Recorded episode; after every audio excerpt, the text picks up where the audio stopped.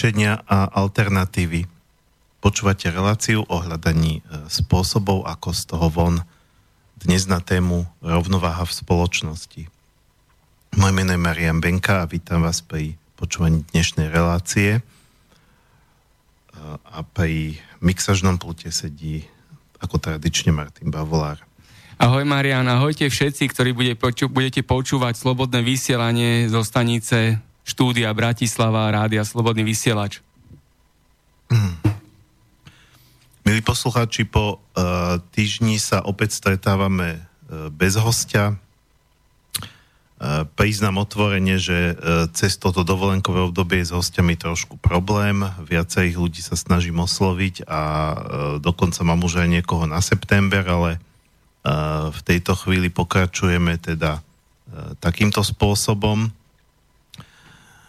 Eh, snažil som sa vybrať tému, ktorá nebude uh, čisto spirituálna, keďže toto sú tie moje typické témy, pokiaľ hostí nemám. Aj keď istým spôsobom uh, táto téma súvisí paradoxne aj s tým šamanizmom, ktorý som tu spomínal minule. Ja viem, že ehm, pri troške fantázie sa dá nájsť súvislosť medzi akýmikoľvek e, dvoma vecami, e, ale v tomto prípade ten súvis je tam podľa mňa aj celkom priamy a síce ten, že pre mňa osobne šamanizmus je, e, ak by som ho mal teda charakterizovať nejakým naozaj, že jedným slovom, nie že jednou vetou, ale jedným slovom, tak to slovo by bolo rovnováha.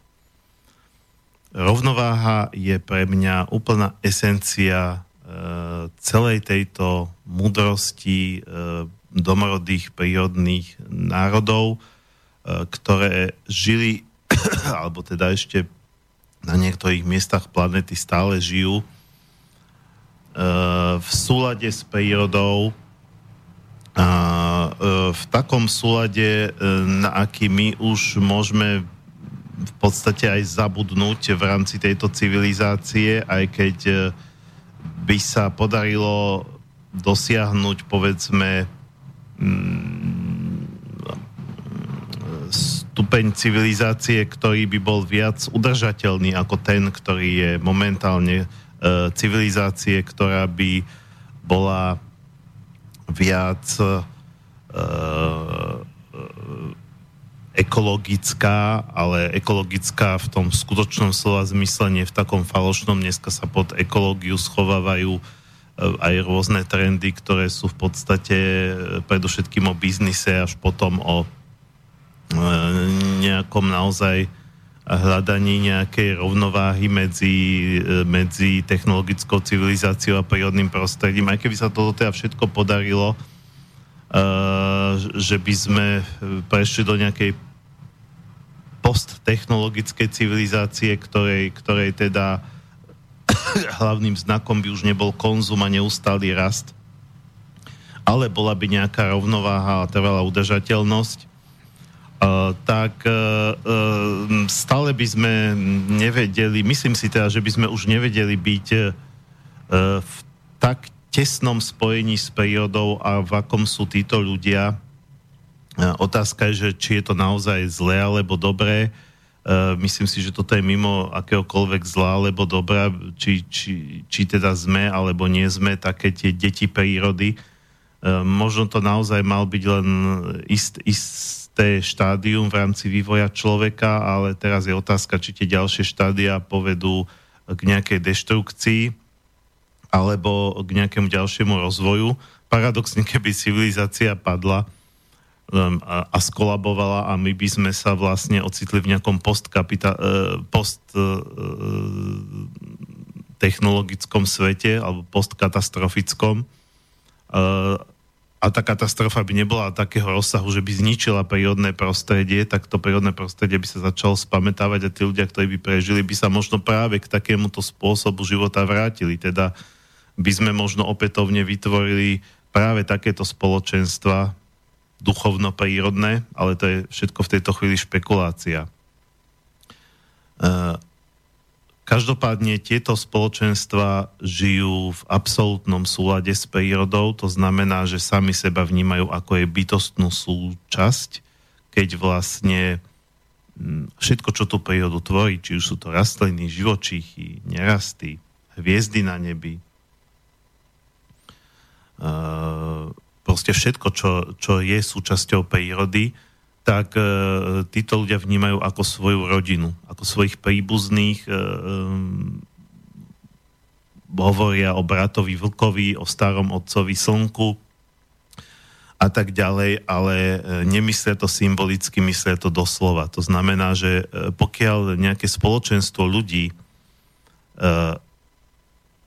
neoddeluje, neoddeluje seba a prírodu, neberie to ako dva rôzne svety, svet ľudí a svet prírody, ale berie to len ako jeden svet, e, tak potom aj usporiadanie tej spoločnosti vlastne e, vychádza z tej prírody, pretože nemá vychádzať z čoho iného.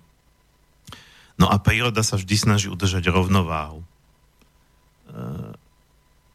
A takisto, pokiaľ e, by nebola úplne zdecimovaná, tak e, po odchode technologickej civilizácie by sa tej prírode vlastne umožnilo tú rovnováhu opätovne nastoliť. Ona by si ju nastolila. E, zaujímavý paradox je známy vlastne z Pripiate aj okolia, teda z oblasti okolo vybuchnutej jadrovej elektrárne Černobyl, že dokonca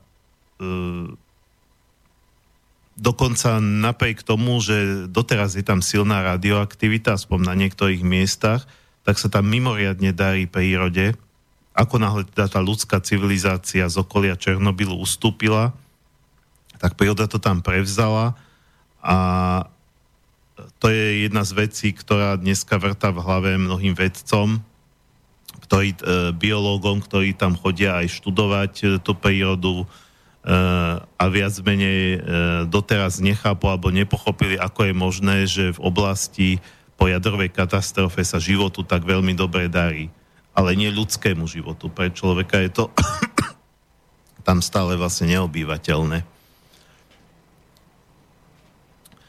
Uh, takže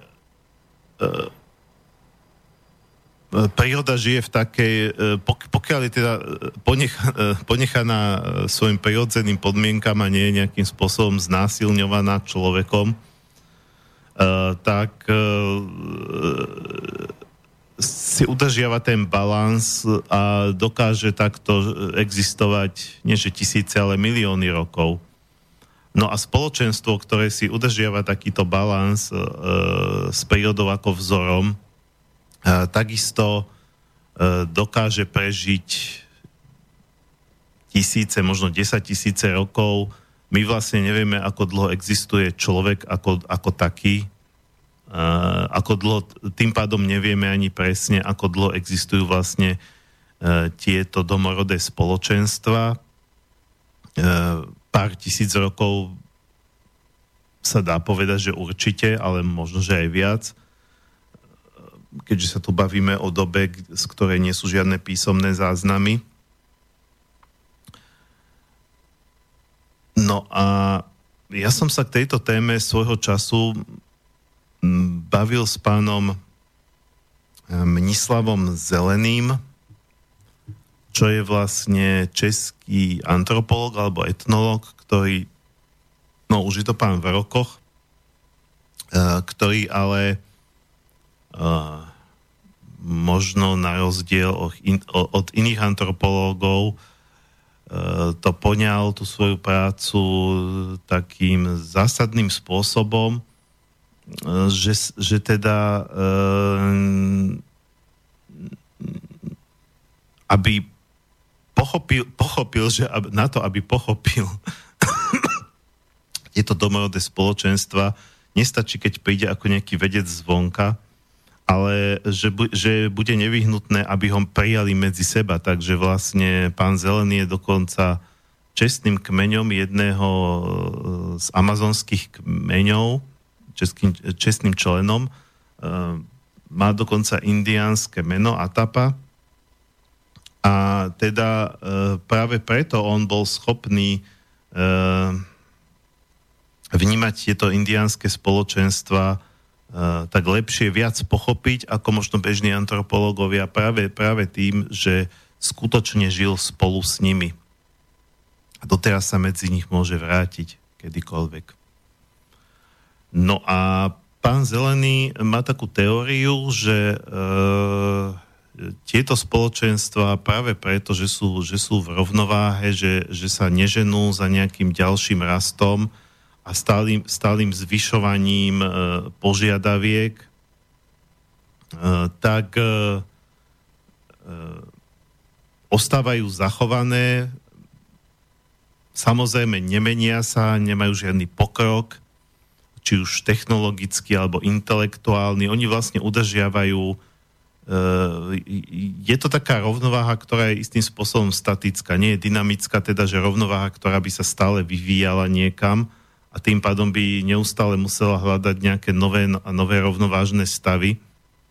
Ale je to, je to vlastne rovnováha, ktorá, eh, ktorá ostáva stále na tej istej úrovni. To znamená, že eh, to spoločenstvo má nejakú kontinuitu a tí ľudia, ktorí žijú v tom kmeni dnes, tak žijú presne takisto, ako žili ich e, rodičia, starí rodičia, prastarí, pra, pra, pra, pra, rodičia, proste celé, celé generácie dozadu, ako keby len uh, kopírujú uh, ten uh, spôsob uh, fungovania vzťahov, práce, výchovy detí a tak ďalej. Tým pádom je ale každému všetko jasné. To znamená, že nie sú potrebné ani nejaké e, zložité e, politické štruktúry alebo rozhodovacie, pretože jednoducho každý, kto sa narodí do takéhoto kmeňa, tak e, prirodzene do neho ako rastie zapadá, sleduje, vidí, ako sa správajú dospelí a starší členovia kmeňa, napodobňuje ich a prirodzene sa niekde zaradí. Nakoniec toho kmeňa až toľko možností nie, kde sa zaradiť, pretože to nie sú spoločnosti, ktoré by boli vysoko sofistikované, špecializované e, v našej spoločnosti možnosti tej kariéry alebo, alebo proste činnosti, ktorými sa môžeme zaoberať, je neskutočne veľa. Tam je to všetko oveľa jednoduchšie. No a otázka je, e, či my ako moderná spoločnosť, ak teda chceme prežiť, ak nechceme skolabovať, e, či sa máme inšpirovať e, takýmito domorodými kmeňmi, čo sa týka tej rovnováhy, alebo máme hľadať nejaké nové spôsoby rovnováhy.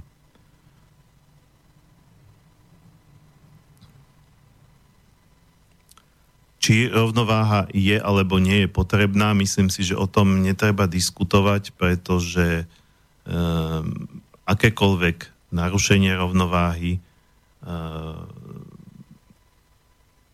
pokiaľ je teda ešte len nejaké maličké, tak, tak sa to dá nejako vybalansovať, ale čím je väčšie, tak e, tým, tým, tým väčším nespravodlivostiam e, to vedie my máme dneska nerovnováhu e, v našej spoločnosti, napríklad príjmovú, o tom sa všade píše, hovorí, e, že sa roztvárajú tzv. nožnice medzi tými najbohatšími a najchudobnejšími. Máme nerovnováhu medzi technologickou a prírodnou civilizáciou, e, teda medzi technologickou civilizáciou a prírodným prostredím tam e, opäť e, je tá nerovnováha čím ďalej tým väčšia. E, hrozia rôzne klimatické katastrofy, ktoré nemusia automaticky znamenať, že, že ako, ako, ako rod alebo ako druh vymerieme, ale môžu, v niek- môžu znamenať, že v niektorých oblastiach sveta civilizácia nebude môcť vôbec pokračovať.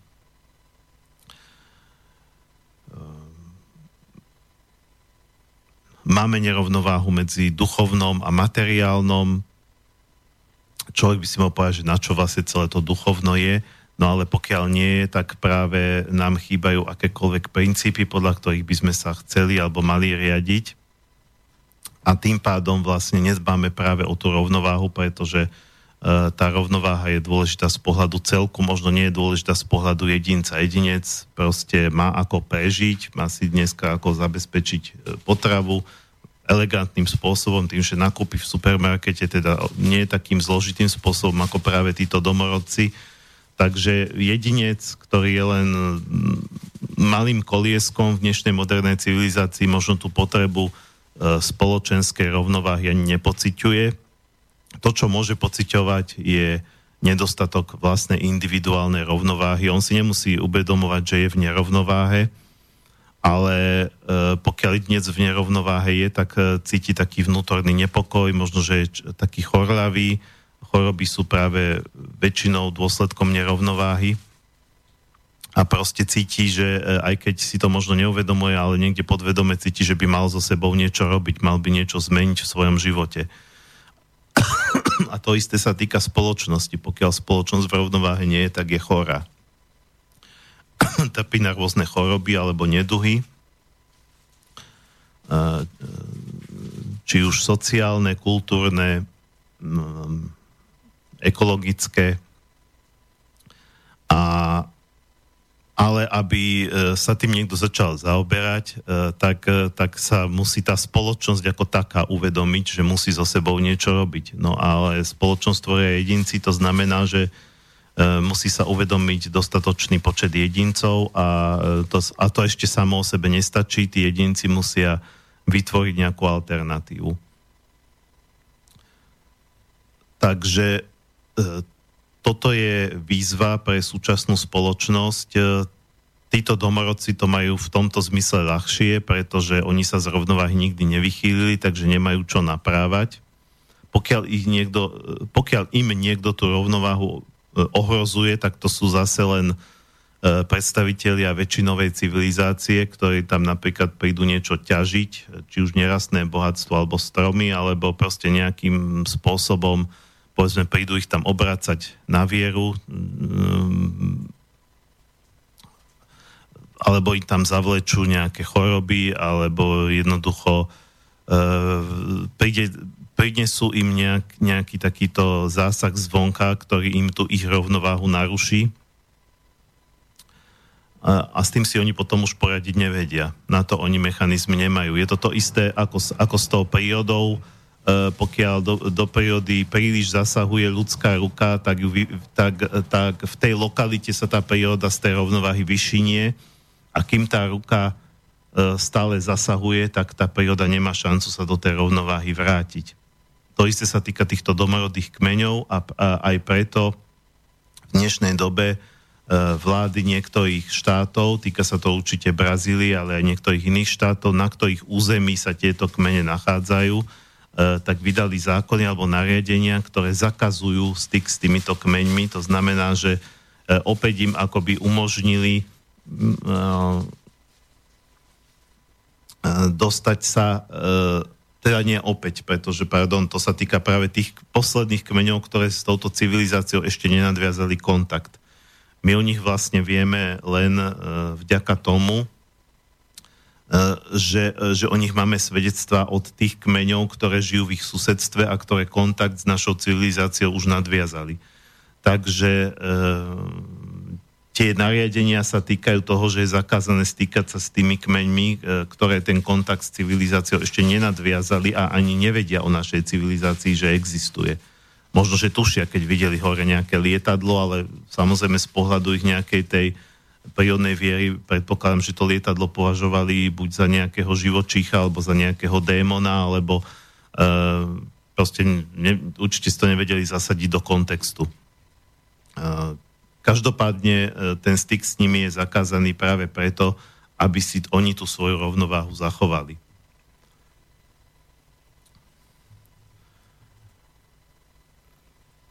No a pán Zelený mi vlastne e, nedávno poslal jeden text, e, ktorý, e, ktorým by som chcel ako keby aj trošku tak viacej ilustrovať toto, čo, o čom som hovoril.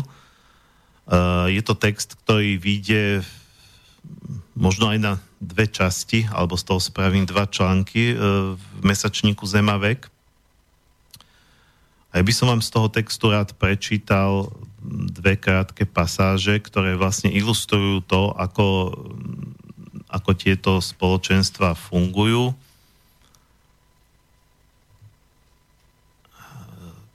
Text sa volá uh, Kontinuita u Indiánu. Práve, práve ústredná myšlienka celého toho textu je tá kontinuita, to znamená to, čo som, to, čo som hovoril, že oni vlastne, e, ako náhle sa, sa tým indianom narodí malé dieťa, tak, tak už sa narodí e, do nejakého e, prostredia, ktoré existuje kontinuálne po, po celé dlhé, dlhé generácie, nič sa tam nemení, ale vďaka tomu je nesmierne stabilné.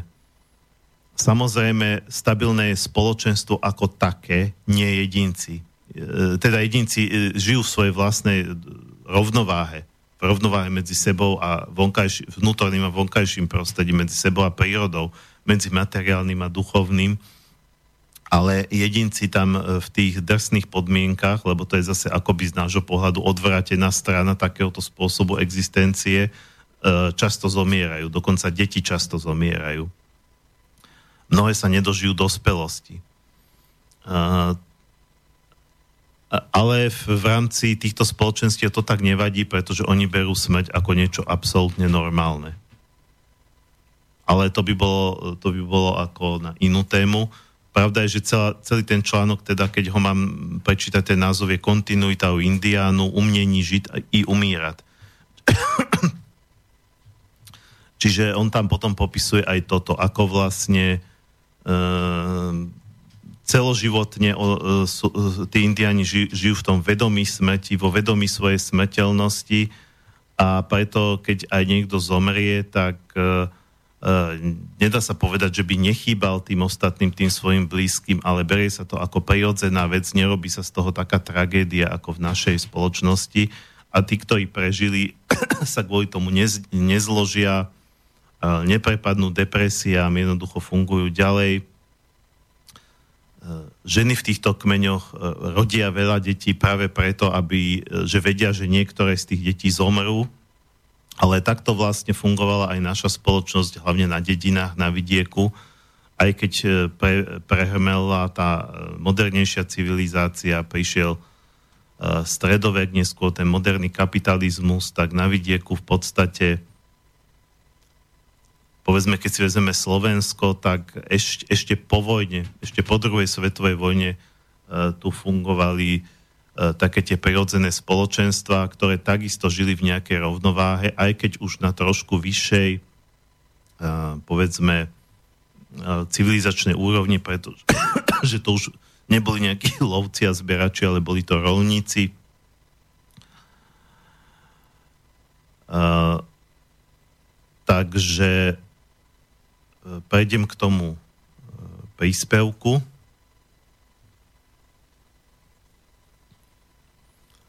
A začnem ho čítať tak rovno uprostred, to, čo som si tu ako vyznačil, čo by som vám rád prečítal. Týka sa to, ten začiatok sa týka výchovy detí, aby ste pochopili kontext. Posaď se rovne, nehrb se, nelítej pořád, proč jenom sedíš, probiehni se taky, proč nemluvíš? Nehraj si s tím klukem. Dávej pozor, nekšič, nefňukej, už spí, neobližuj mu. Pozor, schody, jes, necpi se, nelži mi. O tom nemôžeš ve škole mluviť, ať ťa ani nenapadne. Neles tam, spadneš, chovej se spôsobne. Co by lidé řekli? Stovky příkazu, rad, pokynu a zákazu. To, to je naše výchova decka, ktoré sa v tom jen ťažko orientuje a logicky sa křiví, jak svojí páteř fyzickou, tak i tu duchovní.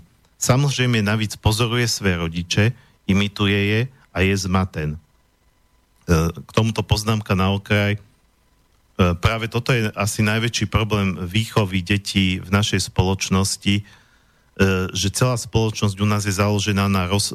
no, celá.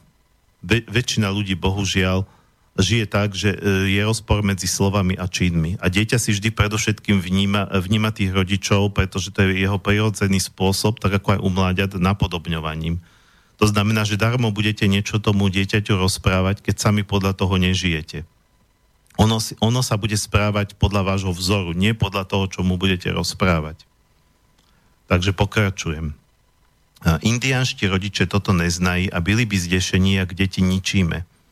Dieťa ti dávajú voľnosť už tým, že u nich nejsou žiadne fyzické a tým, a tým ani duchovní zábrany. Žiadne ploty, žiadne hranice, žiadne kočárky obmezujúci ich pohyb. Vlastne ani žiadne dveže, ktoré sa mu u nás treba zabouchnú i před nosem. Dieťa od narození proste netuší, co je to plot kolem osady nebo kolem domu či ohrádky u postýlek, co sú dveže u chalupy. Utíká si kamkoliv jej napadne a nikoho, nikto jej nezastaví. Jen intuitívne zastaví pred pralesem a to už pribiehne jeho starší bratr, aby jej doprovázel a poznával okolní les. Rodiče mu nepotřebují říkať, jak se má chovat. Podobne ako mne řekli, když som chtěl něco vysvietliť, dívej sa a pochopíš. Ale samozrejme, ani tak mi to neřekli, jen som to vytušil z jej chování. Dieťa sa nehabí z prostého dôvodu, pretože nikde nikoho nevidí a samozrejme ani své rodiče, že by sa hrbil. Chodí tak krásne ako oni. Ani jej nenapadne, že by lhalo, pretože jednoduše neví, co to je. Nikdy lež neslyšelo, pretože nikto a samozrejme ani jeho rodiče nikdy nelžou, neboť i oni ve svojom mládi nikdy neslyšeli své rodiče lhát. Podobne ako nikde a nikdy dieťa nevidelo zlodeje, jak krade, a tak ani on nekrade. Deti nefňukají, nepláči a nestežujú si, pretože nic podobného u svých rodičov ani v širokém okolí nevidí. Biehají si, hrají si v písku, jak je napadne, lezou po stromech, skáči do řeky po hlavie, perou sej sú ušpinení a nikto je neplísni, třeba práve pro tú špínu. Nejmladší príslušníci komunity navíc netrpí žiadnou izolácií ani výhľadem do sveta. Od narození sa tak účastní i všech činností, pretože jej matky je nikdy neodkládají. Ani pri vážení, pri zbieru plodu v lese, pri práci na pralesním poličku biehem sklizne manioku, pri zbieraní klesti, pri zbieru lesklých rýb, matky suché klesti či e, núši plnou hlíz nesou i pár kilometrov na zádech a na boku mají stále sve najmenší. A to je první základní krok k svobodnej voľnej výchovie, k ceste vybudovaní slobodného nepokřiveného jedince, ale současne i nedílného príslušníka komunity. Ví, kam patrí, kde je jeho místo. A na to automaticky navazuje, že takto nošené dieťa na boku má neomezený prístup k prsu a tak sa môže podľa líbosti napiť podľa svojej potreby. Treba i prichúzi, jak som pozoroval u kofánu a nepodle vedeckých publikácií treba v pravidelných prísne omezených časových intervalech. A protože matky se svými batolaty i společne spí, má tak dieťa voľný prístup k mléku, kdykoliv to potrebuje a matka sa pritom ani nemusí probouzet. To je přece počátek k tej svobode, o ktorej my neustále meleme, ale nikdy sa k ní nedopídíme. Rostovci dieťa tak pije slob- svobodu každým douškem. Ve výchovie indiánskych detí jednoduše není žiadna manipulácia. Nikdy som za 35 let nevidel, že by niekdy niekto na deti křičel, kibicoval je, určoval, co mají či nemají delať. Rostou z nich nádherní svobodomyslní lidé, ktoré si však svých rodičov veľmi váži, pretože i tú vážnosť kolem sebe neustále vidí a cíti. Starší generácie je u nich zárukou múdrosti a všech potrebných znalostí, ktoré sa tradujú a dedí po stovky a stovky let. Mladí chtějí byť ako je ich otcové a dedové. Jména dostávajú po svých dedech a tak je ich současnosť neustále spojená s minulostí. To je vlastne ich životní istota, současť kontinuity. Neexistujú žiadne zmieny s nastupujúcimi generáciami ako u nás a proto neexistujú medzigenerační problémy. Rodiče u nás svým detem a vnúkom už nerozumí, pretože majú iné hodnoty a iné priority – a tak i naši potomci si svých rodičov tolik neváži, pretože umí tisíce iných dovedností, ktoré je ženou nekam dál, prič od rodiču a prarodiču.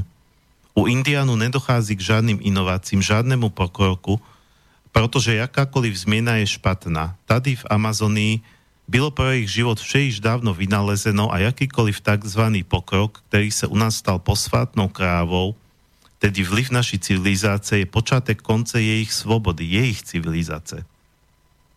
Pokrokem sa ostatne za, zaštiťujeme pri jakémkoliv ničení a likvidácii prírody minoritných etnik na celém svete, ktoré nám stojí v ceste využívaní ich území pro získanie nových zdrojov pro naše pohodly, zneužívaní pro naši chamtivosť. A protože Indiani nejsou chamtiví materialisté, vše je u nich tak postovky let nemenené a transparentní a to je dôvod, proč z nich vyzažuje klid, pohoda, vyrovnanosť. A tak, jak deti neslyší od svých rodičov nejaký imperatív, tak ten neslyší ani dospielý od svého náčelníka. Ten vede svou komunitu jen osobným príkladem a přirozenou autoritou a charizmatem, jaké má třeba môj náčelník Aritana z kmene Javalapity v centrálnej brazílskej Amazonii. Když Aritana před časem rozhodl postaviť novou osadu s novými malokami, tak to nevyhlásil v nejakém emotívním projevu, ako třeba Vážení soudrozi a soudružky, staré domy nám dosloužili a neodpovídají novým technologickým parametrom a tak si postavíme nové spoločné chalupy, maloky podle moderní technológie. Ne, neřekl ani slovo, to by bylo jen hřešení slovy. Tiše vzal sekeru a šel do lesa kácet stromy pro hlavní sloupy domu. A ostatní jej následovali, protože věřili, že Aritana dobře ví, co dělá. A tak to funguje ze vším. Bez příkazu a rozkazu, a přece sa každý z nich z dospielých mužů svobodne rozhodné spolupracovať.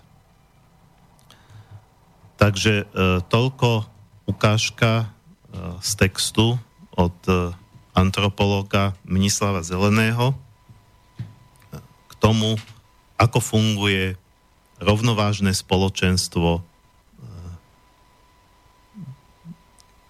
duchovne prírodné alebo rovnovážne spoločenstvo domorodého kmeňa, čo je vlastne e, pôvodný stav, v akom sme pred tisícročiami, možno 10 tisícročiami žili všetci, teda naši prapredkovia. Z toho stavu sme sa ale dostali niekde úplne inde, ale o tom nadviažem až po pesničke. E, prvá skladba, ktorú si dáme, je od írskej folkovej legendy Klanát, e, ktorá hrá e, hudbu inšpirovanú keltskou tradíciou.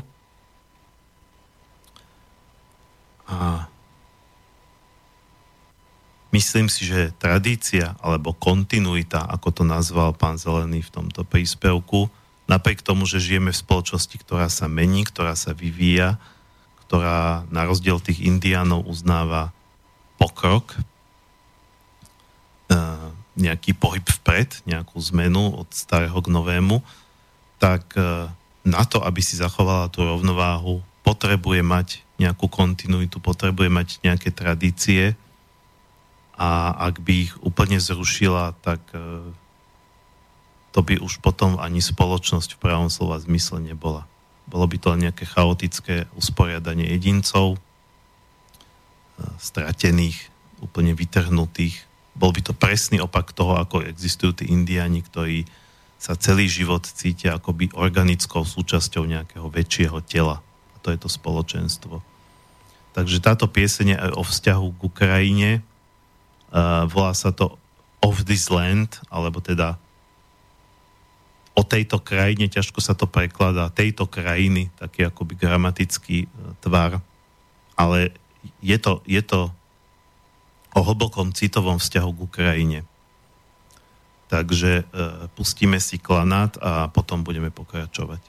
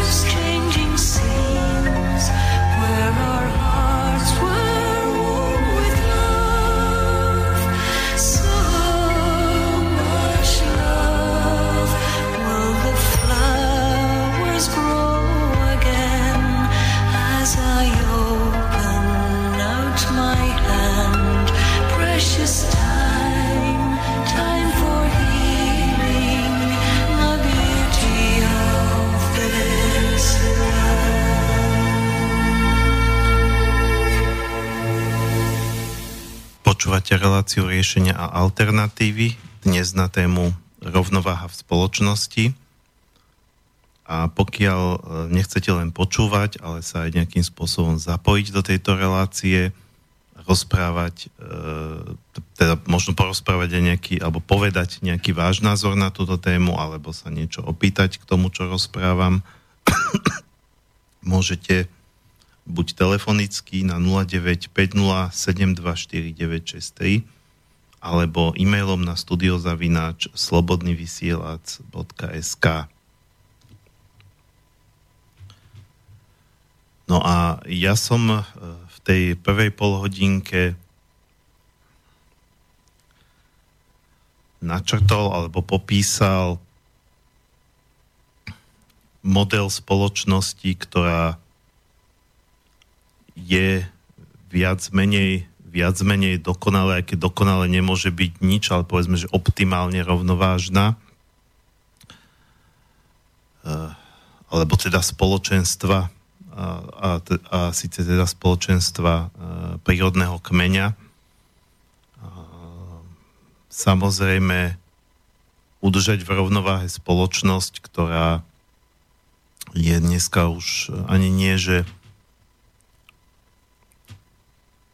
národná, ale pomaly globálna, aj keď teda národné spoločnosti ešte stále existujú, e,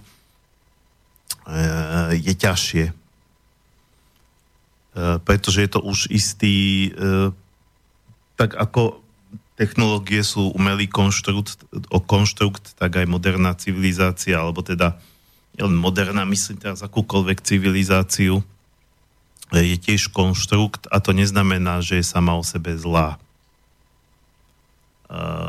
Ale pochopiteľne väčšia zložitosť prináša väčšie problémy. Takže to už samo o sebe prispieva k tomu,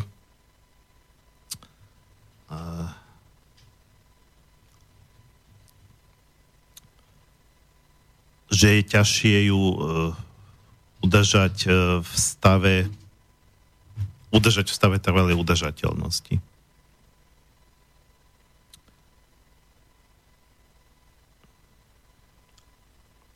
hoci si myslím, že e, ešte tá feudálna spoločnosť bola stále pomerne stabilná. E, tiež sa tam v zásade e, nemenili nemenil sa spôsob života z generácie na generáciu, stále tam bola nejaká kontinuita teda ľudia žili viac menej rovnakým spôsobom, ako eh, žili ich predkovia pred 100-200 rokmi. I keď už eh, počas toho feudalizmu samozrejme bol nejaký pokrok, aj technologicky, niekde tá civilizácia sa postupne vyvíjala, ale stíhala tie zmeny aj povedzme, čo sa týka technológií, stíhala ich akoby nejakým spôsobom absorbovať, pretože ten technologický pokrok nebol taký šialený, nebol tak šialene rýchly. Zároveň nebola tá spoločnosť taká zložitá, právo bolo oveľa jednoduchšie. Nehovorím teraz, že bolo spravodlivé, aby niekoho lámali v kolese za to, že um, povedzme mal nejaké kacierské názory. Teraz nehovorím, teraz tam sa skôr upalovalo. Neovládam tieto detaily, že aký trest bol za čo, ale E, proste nehovorím, že bolo správne, aby boli také kruté tresty, aby, aby existovalo mučenie a podobné záležitosti, ale právo bolo veľmi jednoduché, to znamená, že e, bolo viac menej každému jasné, toto spravíš, takýto následok budeš mať. E, okrem iného sa hodne využíval inštitút milosti, teda ten miestny feudál, ktorý mal pod palcom celý život na nejakom území, tak častokrát vlastne, najmä čo sa týkalo ľudí, ktorí boli odsudení prvýkrát za nejaký prehrešok, tak im udelil milosť. Veľa poprav vlastne sa nakoniec nekonalo, teda ľudia, ktorí boli odsud, najprv odsudení na smrť, tak potom boli omilostení bola tam tiež nejaká duchovná kontinuita postavená na kresťanstve, na kresťanskej morálke, že, že tá kresťanská morálka sa častokrát nedodržiavala, to je druhá vec. Ekonomicky si myslím, že ten feudalizmus bol veľmi stabilný.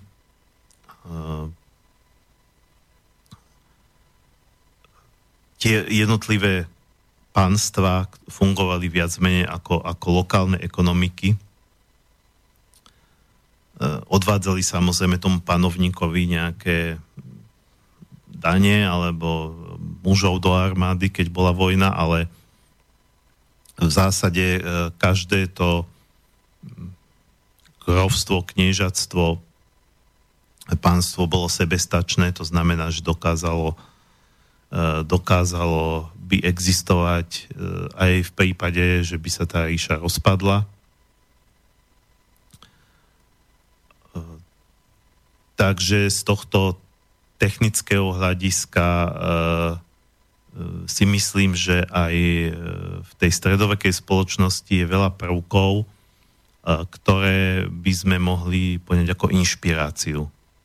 Rozhodne teda nie to samot, ten samotný feudalizmus, rozhodne nie poddanstvo alebo nevoľníctvo, rozhodne nie inkvizíciu. Um, bolo tam veľa neslobody, to je samozrejme druhá stránka, ale samotný spôsob fungovania spoločnosti, čo sa týka jej stability, tak, e, tak si myslím, že stojí za, e, za inšpiráciu a keby neboli vyvolané tie buržuázne revolúcie e, so slobodomorárským pozadím, tak ten systém tu možno máme dodnes. Ten systém by sa proste len tak sám od seba nerozpadol. Pretože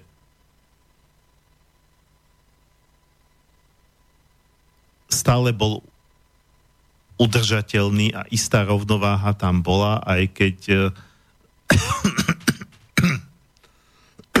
pardon, s istými obme, e, obmedzeniami a deformáciami, ale e,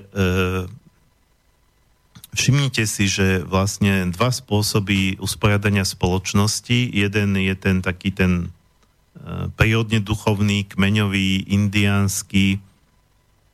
A druhý je ten stredoveký, teda spojený povedzme s časom nejakého rytierstva, tiež nejakých vyšších ideálov, panovníkov, ktorí boli Bohom vyvolení, no vieme, že neboli, ale e, bol tam ten ideál panovníka, artušovské legendy a tak ďalej. Čiže tieto dve spoločenstva sú niečo, čo v nás stále akoby rezonuje, e, natáčajú sa e, o tom rôzne filmy, ktoré si samozrejme idealizujú tieto spoločenstva, ani tí indiáni nie sú ideálni, niekedy vedia byť až krutí eh, v domorodých spoločenstvách, pokiaľ napríklad eh, eh, nemajú dostatok potravín, tak starých ľudí nechajú zomrieť od hladu. To sa týka, to sa týka ale skôr ani nie tak amazonských indianov, pretože tá džungla prirodzene prináša hojnosť potravy, ale týka sa to treba aj z tých inuitov na severe, teda, alebo eskimakov, predtým sa im hovorilo, ktorí žijú v drsných podmienkach a tiež niekedy v záujme zachovania toho rodu alebo toho kmeňa ehm, musia byť niektorí jedinci jednoducho obetovaní.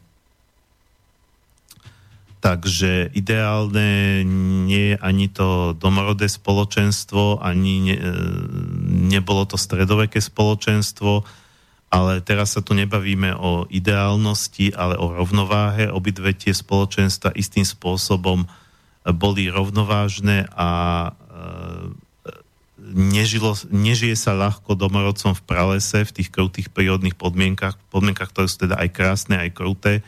Nežilo sa ľahko ľuďom za stredoveku. E,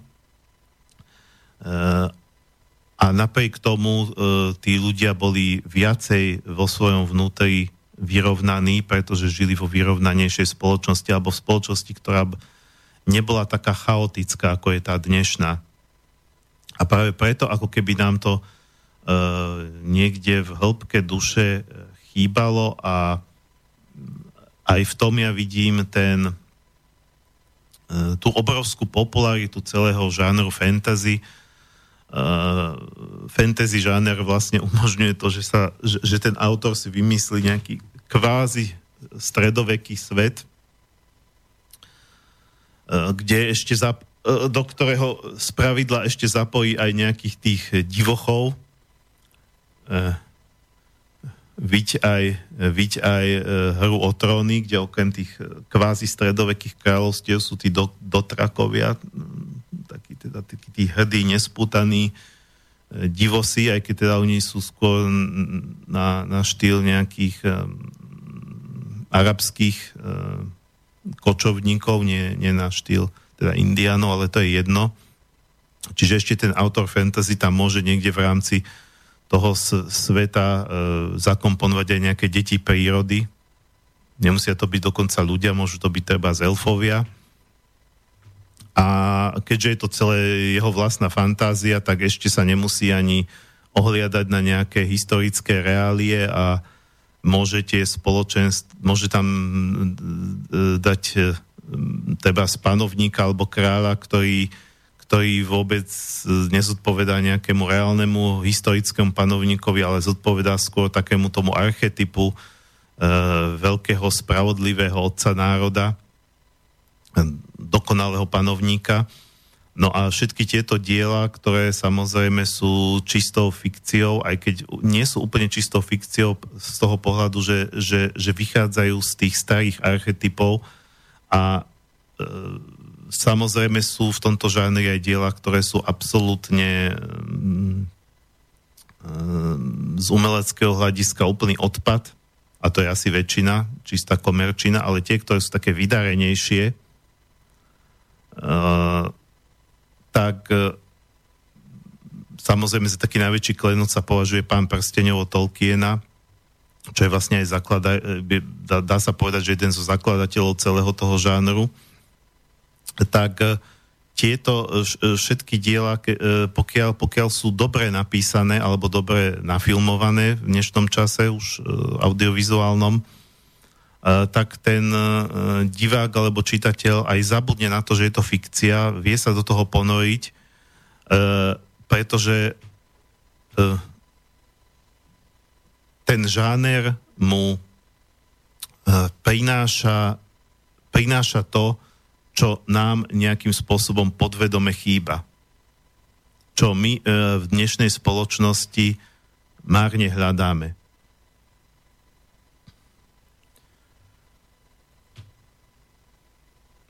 Ono to v sebe majú aj rozprávky, čiže nemuseli by sme čítať fantasy, stačilo by si stačilo by sa vrátiť e,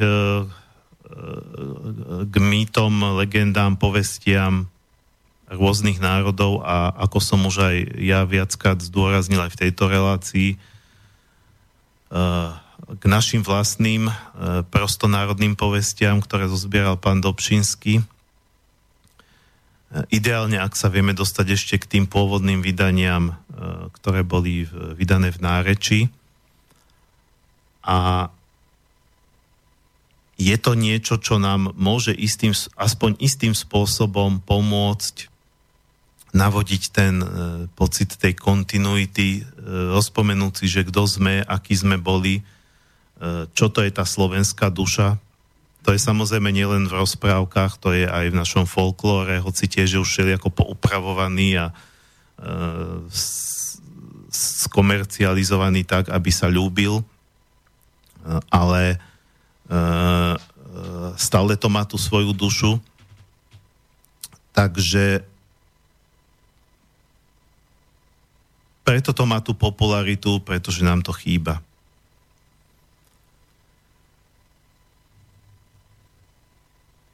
A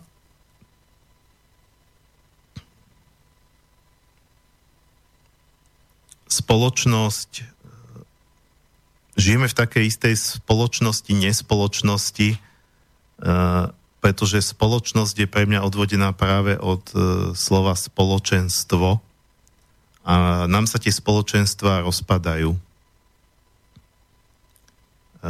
pokiaľ žijeme vlastne len nejakým spôsobom takým, že ani nevieme, kto je náš sused, pomaly nevieme ani, kto je, kto je náš vlastný manžel, manželka, kto sú naše deti, odsudzujeme sa stále navzájom a e, nejakým spôsobom stále nadvezujeme vzťahy, pretože sme tvor spoločenský a ešte genoví inžinieri tak ďaleko sa nedopracovali, aby nám vedeli tento, túto, túto nejakú našu túžbu nadvezovať vzťahy vziať alebo vyoperovať. Uh, tak uh, stále to nejako zúfalo hľadáme, ale nie je tu tá súdržnosť, nie je tu, nie je tu ten pocit toho, že ja som súčasť niečoho. A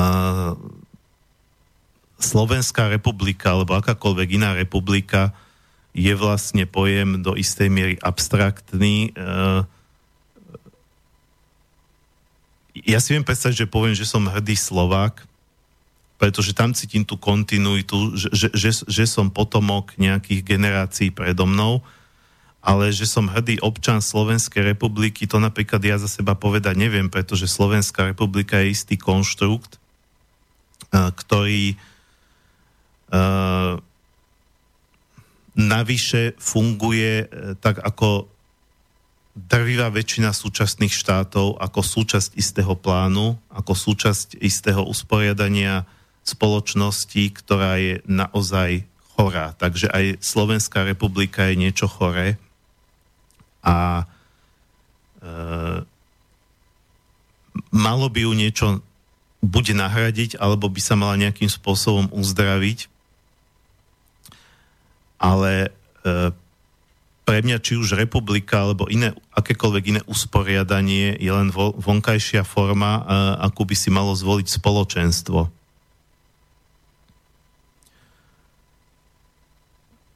A aby človek vedel fungovať v rámci nejakého spoločenstva, tak 5 miliónový národ je príliš veľa, je to príliš abstraktné.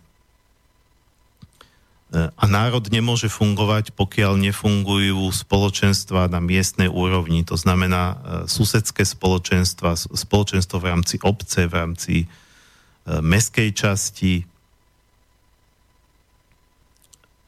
Ja si myslím, že tam, keby sa darilo vytvárať nejaké väzby, vytvárať nejaké skupiny ľudí, ktorí by išli za nejakými spoločnými, aj keď z počiatku lokálnymi cieľmi, e, tak by to mohlo sa stať takými malými stavebnými kamienkami niečoho, na základe čoho by mohla byť potom vystavaná celá zdravšia spoločnosť alebo štát,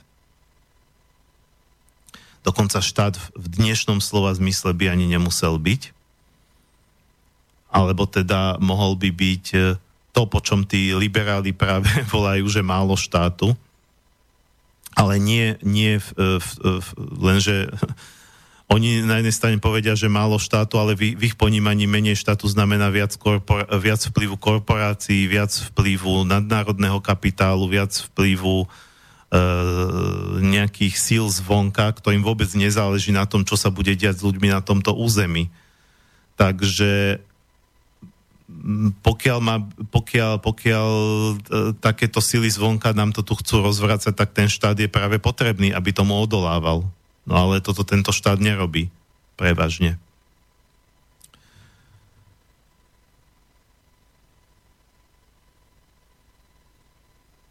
Takže ja si ďalšie rozprávanie nechám e, po pesničke, už opäť pokročil čas.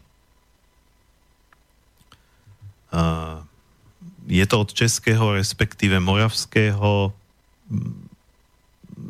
speváka pána Romana Dragovna, ktorý e, pôsobil vo viacerých hudobných formáciách a bol známy najmä v 80. rokoch. Uh, skladba sa volá Zdroj a myslím si, že tak ako v tej prvej skladbe e, bolo to o, o vzťahu k Ukrajine, e, k svojej zemi, k, svojim, k nejakému územiu, kde žili moji predkovia. Ako k jednému predpokladu tomu, toho, aby tá spoločnosť bola v rovnováhe, tak tu nás sa spieva o zdroji, ako o Bohu, univerze, proste niečo, niečo v čom sme zakotvení tak hlbšie, nejaký zdroj e, dobra, e, e, zdroj tvorivosti a myslím si, že a, a, a to je tiež aj v tej pesničke spomínané, i ty sa môžeš zdrojem stát, e, to znamená, ja, ja osobne verím tomu, že stvoriteľ nás stvoril preto, aby sme sa aj my stali tvoriteľmi.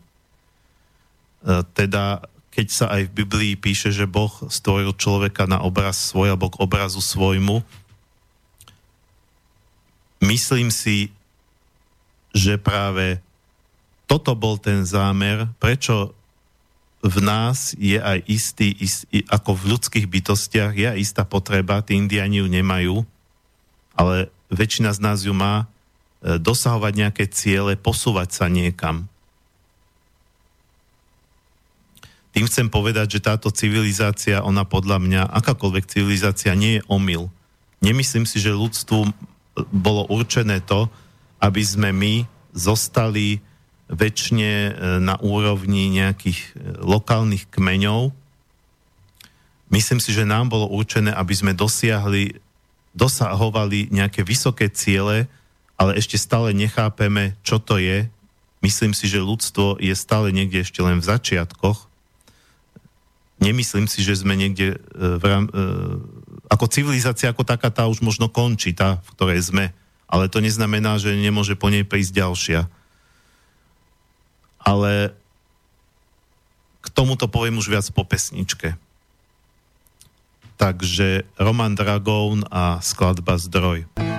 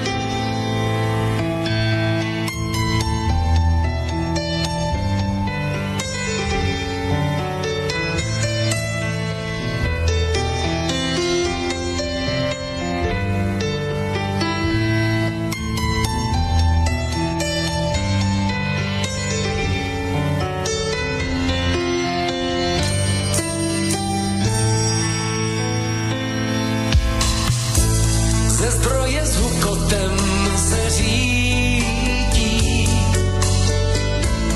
Myšlenek čistých vodopád, viděl si moře, prozradí ti. I ty se můžeš mořem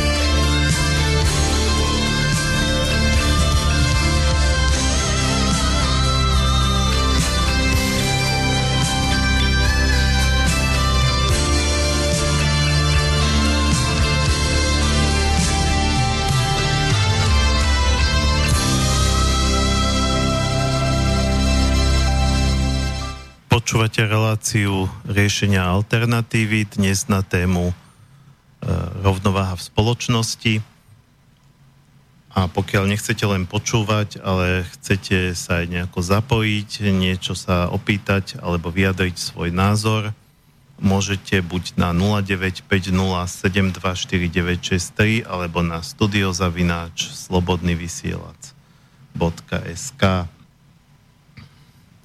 No a ja som sa uh, pred pesničkou dostal uh, k pohľadu. Chápem, že tieto moje pohľady sú možno uh, subjektívne, veď nehovorím, že uh, máte so všetkým súhlasiť, čo hovorím, ale nakoniec celá táto relácia je o alternatívach a nápadoch a um, riešeniach aj takých, ktoré si niekedy sami medzi sebou protirečia sme v situácii, keď vlastne naša spoločnosť hľadá, ako keby sa hľadala a nevie sa nájsť, nemáme nejakú jasnú víziu, e,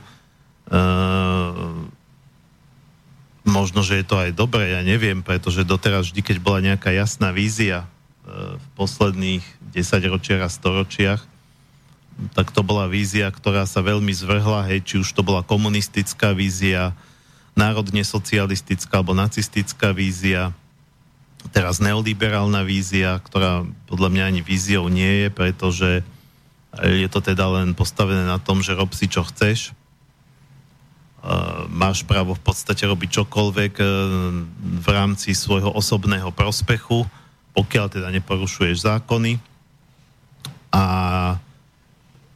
pokiaľ sa však, spolo, e, pokiaľ sa však osobný prospech e, mm, povýši na hlavný princíp, na ktorom má spoločnosť fungovať, tak spoločnosť fungovať vlastne automaticky nemôže. E, pretože spoločnosť nie je ob, e, by nemala byť v prvom rade alebo na prvom mieste o prospechu jedinca, ale mala by byť o prospechu tej spoločnosti ako takej. celého toho spoločenstva ľudí. To je to, o čom som hovoril pred pesničkou, že to môže byť až niekedy z nášho pohľadu potom drastické, keď, e, keď e, nefunguje to, čo my vnímame ako tzv. humanizmus, teda spoločenstvo musí prežiť za každých podmienok, aj za, e, aj, aj, aj, za, aj za tých podmienok, že obetujeme životy niektorých jedincov alebo niektorých členov spoločenstva. Takže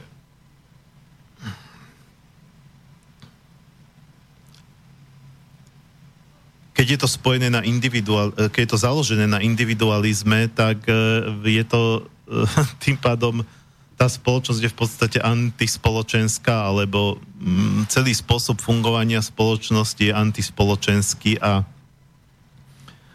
dostáva tú spoločnosť do čoraz vážnejšej a ťažšej nerovnováhy.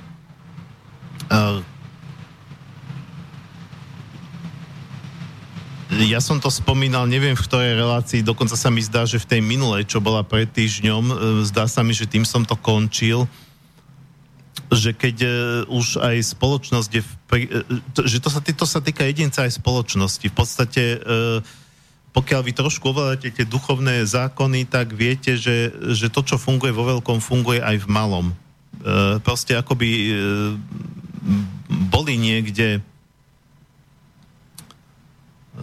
v samotnej podstate tohto sveta vodkané nejaké zákony, či už e, je autorom tých zákonov Boh, alebo alebo nejaká duša vesmíru, alebo či vznikli nejako samovolne, to v tejto chvíli nie je podstatné, ale tie zákony tu sú a fungujú a e, fungujú na úrovni jedinca aj na úrovni spoločenstva. A pokiaľ teda či už jedinec alebo spoločnosť je príliš chorá, e, príliš vo veľkej nerovnováhe, tak jediný spôsob, akým nastoliť rovnováhu je smrť v prípade jedinca, a kolaps alebo vojna v prípade spoločenstva.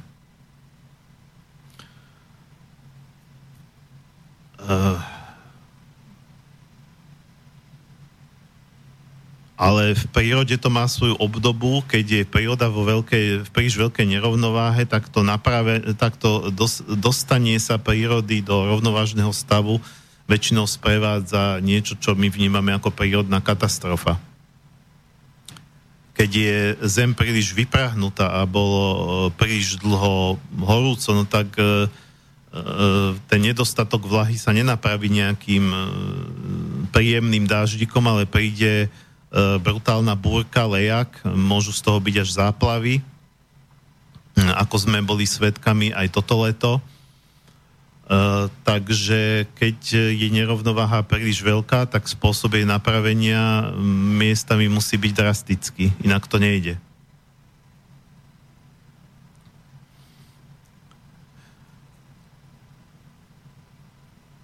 Alebo uh, ak je ešte čas, ak sa to dá spraviť, môže, môže byť to nastole, nastoľovanie rovnováhy aj kontinuálne, postupné.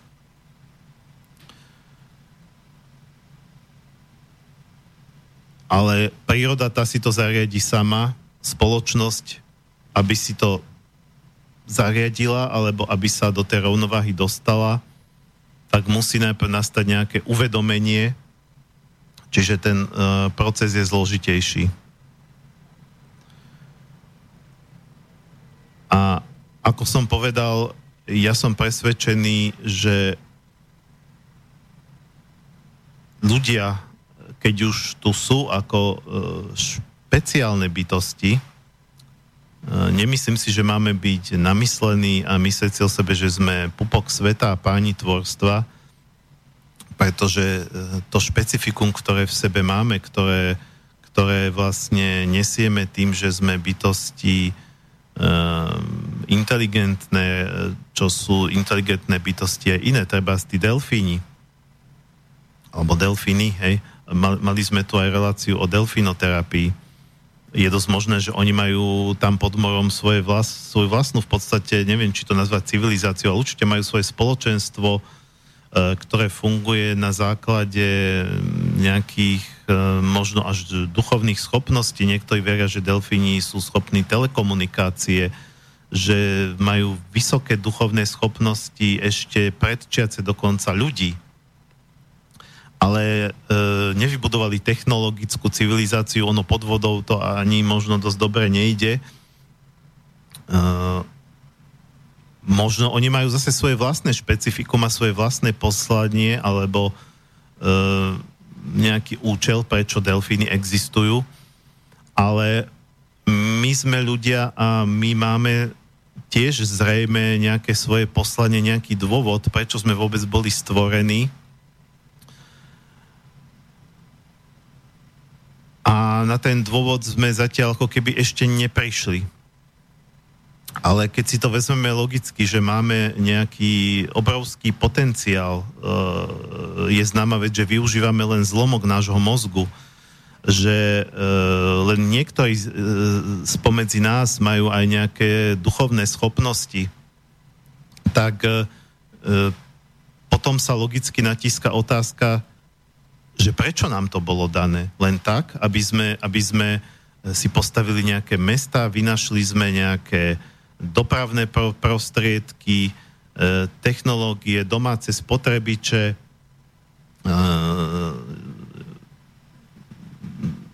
intenzívne polnohospodárstvo, e, potravinársky priemysel a všetky tieto veci, ktoré nám vlastne umožňujú žiť v takom komforte, v akom nežili generácie, generácie. Niekde som čítal takú zaujímavú úvahu, že vlastne v dnešnej západnej spoločnosti úplne bežný občan má e, komfort, mnohonásobne prevyšujúci komfort, aký mal stredoveký panovník e, na hrade. No, je aj nie je to pravda, pretože on mal celý hrad, mal, mal množstvo miestností, ale bolo to o tom, že samozrejme on nemal tie technológie, čiže aj ten, ani ten panovník nemal len tak, hoci kedy teplú vodu, že ako dneska si napustíme plnú vaňu horúcej vody a môžeme sa kúpať. Nemal elektrínu, uh, nemal všetky tie vynálezy, nemal automobil, len nejaký kočiar, čo bolo ďaleko nepohodlnejšie. Uh, takže z tohto pohľadu uh, nezažil taký komfort, aký dneska môžeme nažiť, zažiť, lebo nemal tie technológie. Ale E, teda späť k tej pôvodnej myšlienke, toto, toto by mal byť akože ten účel, že vznikla tu nejaká, prišla tu nejaká bytosť, človek rozumný, e, e, so zvláštnymi schopnosťami, ktoré postupom času využila vlastne na to,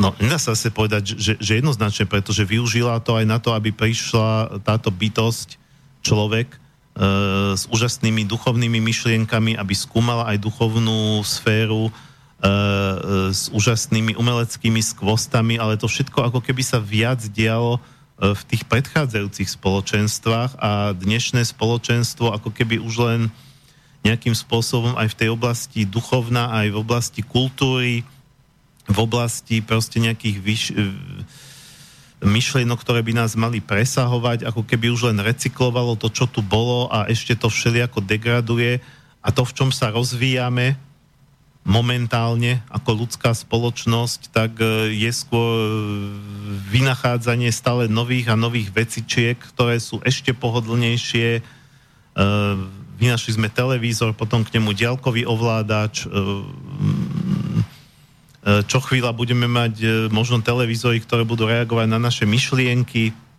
Ovládanie myšlienkami nie je už sci-fi, ako existuje to, e, aj keď je to v plienkach, ale to sa tiež časom zdokonalí.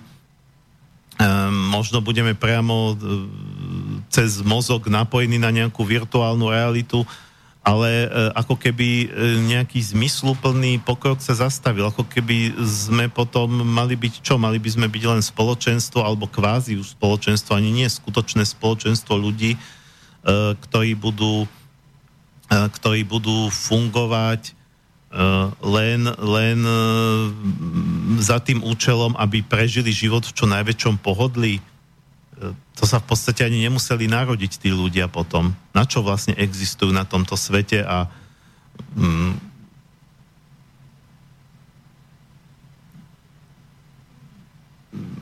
keď vlastne sa pomaly dostávame k tomu a vidieť to najmä u tej mladšej generácii, že tí ľudia sa učia len brať a neučia sa dávať.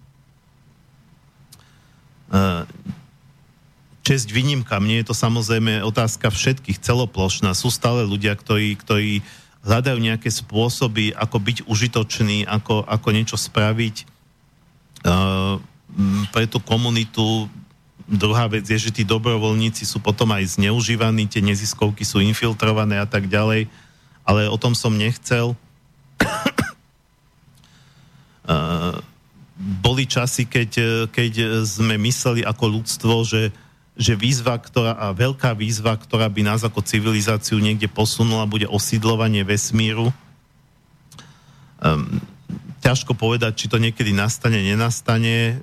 Tiež je to vo veľkých plienkach a um, zase sa do toho montujú korporácie, komerčný kapitál a ako keby uh, nejaké veľké vznešené ideály toho, že, že, že, že ľudstvo príjme niečo ako výzvu, sa začínajú strácať v tom, že sa hovorí o vesmírnych turistických letoch a o využívaní nerastného bohatstva iných planét a ako keby to mala byť nejaká nová forma neokolonializmu, už tento raz nie na povrchu planéty, ale, ale ešte za ňo.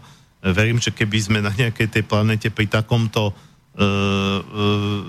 takýmto štýlom narazili na nejakých mimozemšťanov a boli by sme schopní ich zlikvidovať, tak by sme ich zlikvidovali. A, ale nemuselo by to tak byť, pokiaľ E, pokiaľ naše spoločenstvo e, by si nejako prehodnotilo svoje priority. A niekedy mi to prípada tak, ako keby e,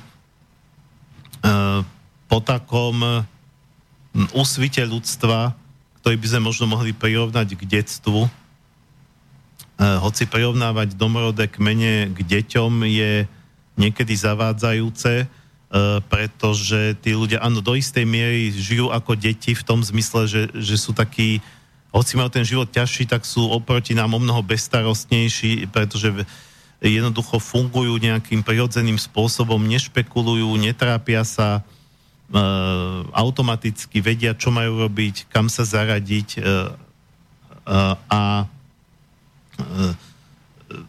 dokonca tí domorodci sú aj takí, takí, vedia byť takí hraví, spontánni, prirodzení, v tomto naozaj de- deti pripomínajú, ale na rozdiel od nás vedia byť oveľa zodpovednejší, takže zase z iného uhla pohľadu sú ako keby oveľa dospelejší, ako sme my. E, pretože detstvo je spojené aj s takým tým egocentrizmom, že proste dieťa vidí predovšetkým len seba a svoje záujmy a nerozmýšľa o záujmoch nejakého väčšieho celku.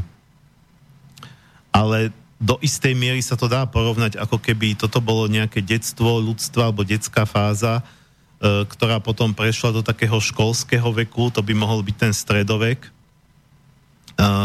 kde tak ako, podobne ako v škole platia také tie prísnejšie pravidlá, e, dieťa sa učí vlastne zaradiť do nejakého systému, ale to v našej spoločnosti, u tých kmeňov je to inak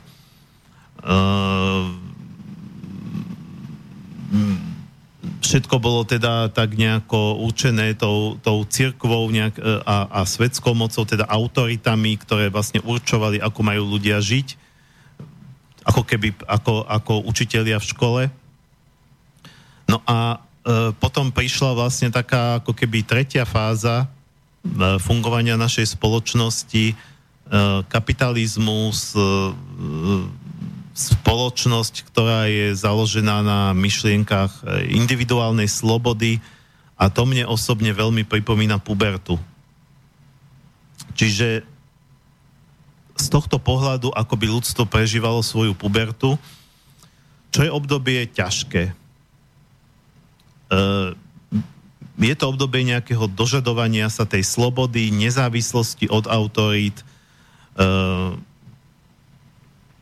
hľadania si nejakej vlastnej cesty. Je to zároveň obdobie častých samovrážd. E, štatisticky najviac samovrážd páchajú práve tínedžery, e, práve preto, že, že je to obdobie istej nevyrovnanosti, ale to zase, keď, keď hodnotím alebo prirovnávam, prirovnávam tie fázy vývoja ľudstva ako detstvo, školský vek, puberta, tak vychádzam z toho, ako to funguje u nás.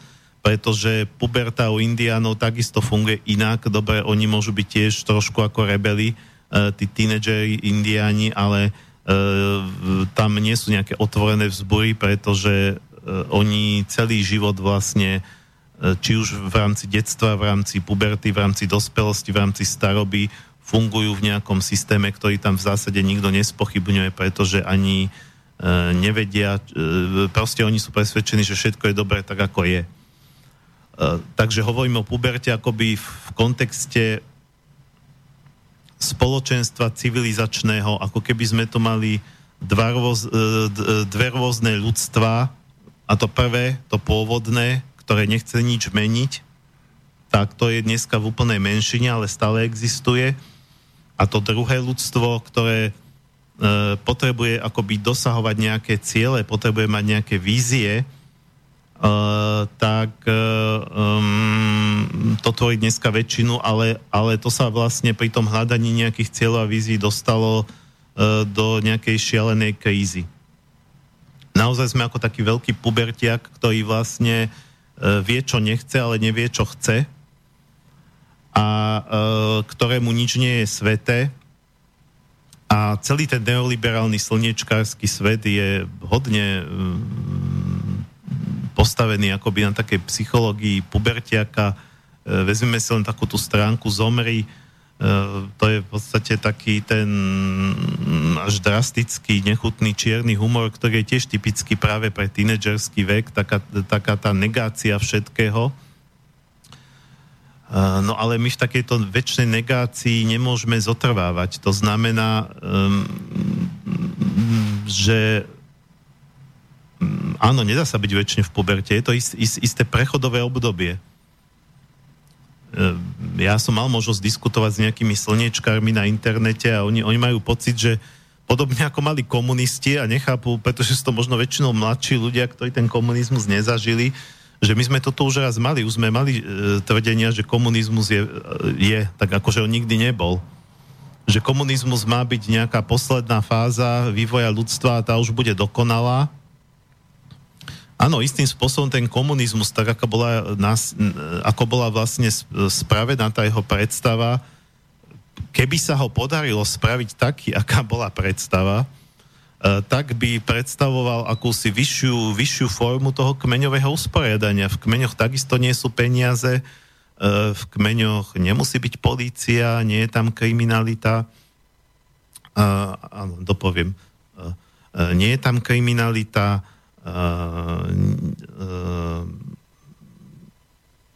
každý robí, čo ho baví, každý dostane podľa svojich potrieb, teda v rámci obmedzených možností toho kmeňa, keď je málo jedla, no tak sa ujde každému menej, ale viac menej ten komunizmus by bol ako keby taký, e, bolo by to také vytvorenie rovnováhy na vyššej úrovni, ale to sa nikdy nepodarilo.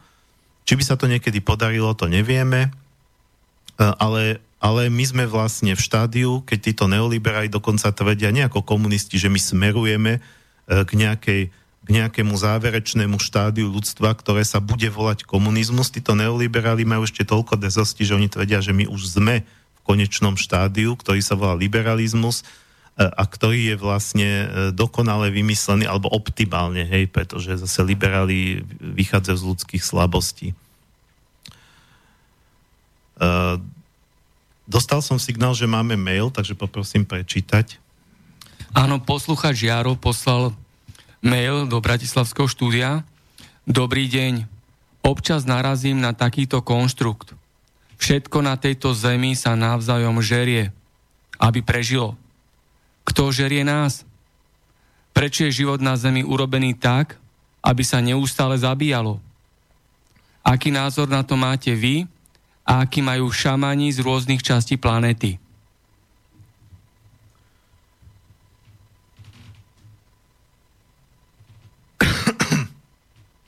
Takto. Uh, uh, ja ne, neovládam tie, nie som odborník na šamanizmus v tom zmysle, že by som študoval koncepty tých jednotlivých spoločenstiev. Čiže Neviem vám povedať teraz tie nuancy. Uh, ja sa skôr šamanizmom zaoberám ako celkom, ako teda um, ako istým pohľadom na svet, ktorý je spoločný, pretože je to taký ten prapôvodný a ktorý vlastne existoval všade. No a z tohto uh, pôvodného pohľadu, teraz nie, že šamani, len ako ste sa pýtali, ale všetci, všetci členovia toho spoločenstva majú, majú ist, istý pohľad na svet, ktorý vyplýva z toho, že, že žijú v prírode. Teda pre nich e, nie je rozdiel medzi prírodným a technologickým svetom. A, teda dá sa povedať, že pre nich príroda je vzor.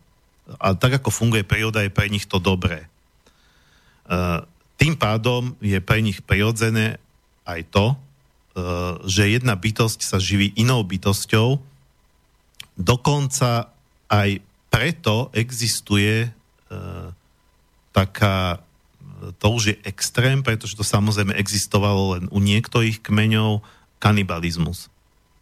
Teda, že boli spoločenstva dokonca, kde, kde nebolo tabu zjesť iného človeka. Aj keď samozrejme len za istých okolností, že povedzme, že to boli nejakí zajatci, alebo jasné, že nejedli ľudí prevažne, ale jedli aj ľudí. Čo je niečo e, z pohľadu e, nie, nie, nie, že aj dnešnej spoločnosti, ale z pohľadu väčšiny iných kmeňov niečo nepriateľné. Proste kanibáli boli, boli len istá menšina e, v týchto spoločenstvách. Čiže skôr to bolo tabu, e, ako jesť príslušníkov vlastného druhu, ale to, že jeden druh sa živí iným druhom, e, to, to sa považovalo za niečo úplne normálne a prirodzené. E, napriek tomu, čo je pre mňa zvláštny paradox, že u nás sa teraz rozvíja to vegetariánstvo, vegánstvo, je tu silný tlak proste nejesť zvieratka a pritom my k tým živočíchom nemáme taký blízky vzťah, ako majú títo domorodci. Aj keby, aj neviem, aký ekologický, vegetariánsky, vegánsky aktivista sa nenarodil do spoločnosti, ktorá je bytostne spojená s prírodou a kde, ako som hovoril, tie zvieratá sú doslova naši bratia a sestry. Tak toto žiadny vegán nemôže cítiť. Neverím, pretože sa nenarodil v tejto spoločnosti. A napriek tomu člen spoločenstva, ktoré cíti, že ten medveď je môj, e, alebo tá medvede sa až tak nelovia, ale povedzme tá srnka je moja sestra a nemá problém ísť tú sestru zabiť, zabiť a zjesť ju e, to je ale dané tým, že tieto spoločenstva sa úplne inak dívajú na smrť. Oni dokonca veria, pretože predtým, ako idú na lov, tak sa vlastne pomodlia e, a poprosia za odpustenie duše tých zvierat, ktoré v ten deň zabijú a vysvetlia im, že ich potrebujú zabiť, aby nachovali seba a svoje deti. A e, oni veria, že duša, povedzme, tej nejakej konkrétnej srnky vypočuje tú modlitbu a ponúkne sa, obetuje sa, e, pretože aj tá srnka sa cíti len súčasť nejakého širšieho celku, nejakého života a nežije v tom individualistickom egu. Teda oni veria, že tie zvieratá, ktoré sa v ten deň, ktoré boli v ten deň ulovené, ako keby s tým vnútorne ich duše súhlasili. Že to vlastne nebolo urobené proti ich vôli. Či to tak je, to neviem, pretože to zviera reálne sa samozrejme bráni zabitiu. Keď vidí, že ho, že ho lovia, tak bude utekať. E, ale oni hovoria, že takto je to na úrovni tých duší. Čo sa týka môjho osobného názoru, či, tá, či to zabíjanie musí byť neviem, neviem, či to byť musí. E, príroda tak funguje, vždy tak fungovala E, že sa, že sa jedna bytosť živí druhou. Dokonca som čítal uh, teraz, ako prichádzajú na svetlo sveta nové, nové, nové poznatky o rastlinách, o ktorých sme si mysleli, aké sú mieromilovné, že existuje niečo ako vojny rastlín. Existujú napríklad stromy, ktoré vypúšťajú do okolitej pôdy chemikálie, prírodné chemikálie, E, alebo t- ktoré sú, e, vlastne im neškodia, ale, ale sú to jedy pre konkurenčné stromy iných druhov. To znamená, že ten strom si tam pe- pokojne rastie, vypúšťa do pôdy nejaké látky, na základe ktorých tie okolité e, stromy, ktoré ich nasajú cez korene, tak e, vlastne zahynú a ten strom má viac priestoru pre seba. Či by mohol byť niečo ako biblický raj, kde by všetky bytosti sa len milovali a ne, nezabíjali by sa, to ja neviem. Zdá sa mi to takmer nemožné, lebo nič také reálne nebolo preukázané, že by niekedy existovalo. Ja ale ako človek, ktorý si osvojil taký ten nejaký šamanský e, pohľad, alebo neošamanský, lebo ja takisto sa nemôžem vnímať ako indian, ja tiež som sa do takého spoločenstva nenarodil. Ale čo som si z toho zobral, je to, čo, o čom hovorím celý čas aj v iných reláciách, a to je rovnováha. Z môjho pohľadu nemusí byť cieľ to, že aby nebola žiadna agresivita, ale aby bola rovnováha medzi agresivitou a, a mierom a pokojom. A ľudia, ktorí majú mier v duši, to sú treba tí bojoví majstri, bo majstri bojových umení, tak dokážu doslova zmasakrovať protivníka s tým, že k nemu nepocítia ani trošku nenávisti. A to isté majú tí indiani. Oni, e, oni keď lovia nejaké zvieratá, tak ich lovia ako keby s láskou. E, alebo starí ľudia kedysi na dedine, niekto mi rozprával, že jeho starý otec, keď e, vytiahol toho králika, ktorého si chceli dať na obed, tak on si ho vlastne tak položil do lona a tak ho hladkal a prihováral sa mu a mojkal ho a králiček bol šťastný, cítil gazdu, cítil teplo, no a naraz on vlastne takým nejakým skúseným pohybom, to bola otázka jednej sekundy, zlomil tomu králičkový väz. Čiže on ani si nestihol uvedomiť, že zomrel. A to bolo to, ako hovoria Židia, že košer, Potom to bolo aj košer meso, pretože, e, pretože e, ten králiček zomrel šťastný. On, si, on, on e, nestihol vylúčiť žiadne stresové hormóny. Takže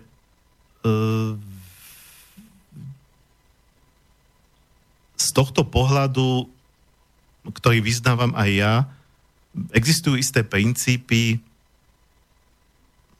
láska, nenávisť, strach, agresivita, mierumilovnosť, rôzne protiklady e, a nemyslím si, že účelom by malo byť um, tie tzv. negatívne protiklady vykinožiť, zlikvidovať, e, zadúpať ich pod čiernu zem, pretože práve napríklad ten stredovek, ktorý bol akože všetko bolo v mene Božej lásky, v mene, v mene dobra a že ideme potláčať zlo. A vieme, kam to viedlo k tej inkvizícii. Čiže e, ako náhle spoločnosť si, si, si určí, že toto je dobro a toto je zlo a to dobro budeme za každú cenu presadzovať a to zlo budeme za každú cenu potierať a potláčať, tak už je z toho totalita. Takže pre mňa tá rovnováha uh, by mala byť aj o tomto, pozerám, že koľko je hodín, trošku to nejako sa celé natiahlo, že či my ešte budeme riešiť uh, dve pesničky, pretože je 10.40 pomaly. Ja by som to takto tu hovorím, ako, uh, že nemáme sa ako dohovárať mimo vysielanie. Martin, ťa poprosím, že tú tretiu dajme ako poslednú, čiže tú štvrtú už by sme nedali. Len, uh, ospravedlňujem sa, ale, ale inak to nevieme riešiť, keďže sme v priamom prenose. A, a môžem sa spýtať, koľko má ona minút? Toto nevidím. Tá tre... Tretia pesnička v poradí má, má takmer 6 minút. 5.51. Dobre, čiže budeme rátať tak, že teraz je 10.40 a 10.54. Púšťame pesničku.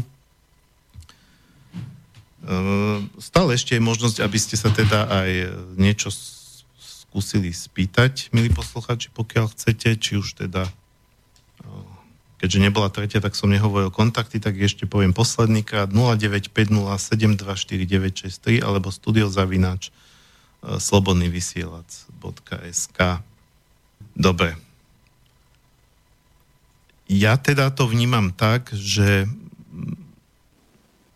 štádiu, v akom sme, nemôžeme sa tak či tak vrátiť do tých, e, do tých nejakých, e, do stavu nejaké kolísky ľudstva.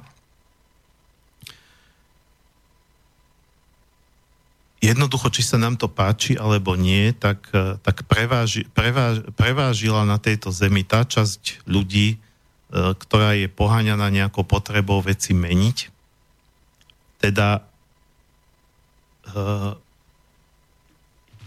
je potrebné alebo nie, že potrebné, no, nie, nie, nie, je to, nie je to inak možné, ako, ako, ako pokračovať v nejakom vývoji.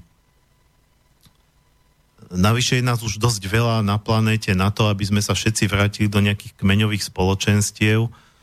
Čiže či chceme, či nechceme, vývoj bude nejakým spôsobom pokračovať.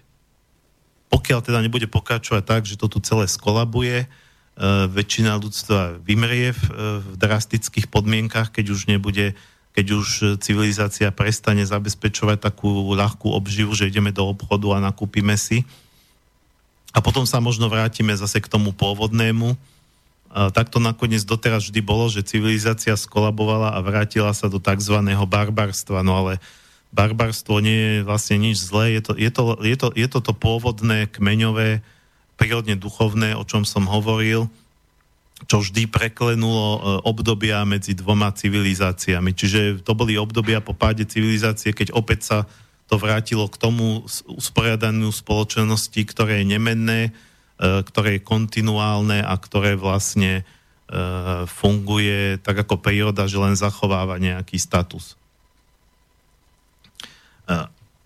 Ale môže byť, že stále je teda šanca uh, na to, aby sme, aby sme prešli bez potreby nejakého kolapsu do, do nejakého ďalšieho štádia, uh, kde, by, kde by civilizácia bola uh, udržiavaná v rovnováhe, ale udržiavať rovnováhu a zároveň byť vo vývoji, zároveň, zároveň mať aj nejaký pokrok, je podľa mňa možné len v jednom prípade a to e, v prípade toho, že tá rovnováha bude dynamická. To znamená, že bude musieť byť nejakým spôsobom neustále, budú musieť byť podmienky nejakým spôsobom neustále korigované a, a, e, tak, aby, aby, aby sa reagovalo na zmeny, na ten vývoj, Uh, už aj ten technologický vývoj, to je nás taká, taká, taká možno nie najdôležitejšia vec, ale predsa len istým spôsobom významná, že každý technologický pokrok uh, prináša zmeny v medziludských vzťahoch v práve, pretože teda keď internet začínal, vôbec to právne nebolo ošetrené,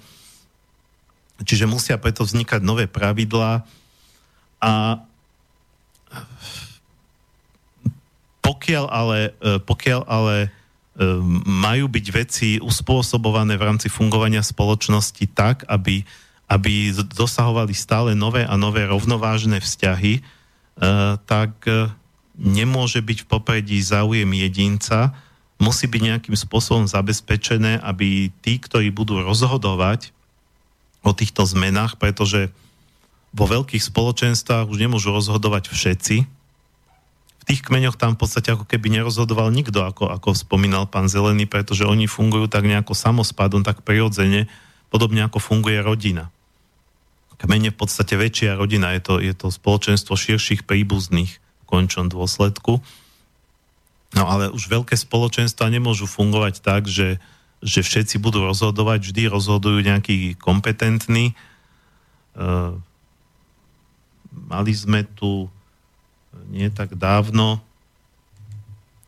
eh, pána eh, Michaleka, teraz si sa mu ospravedlňujem, ak počúva.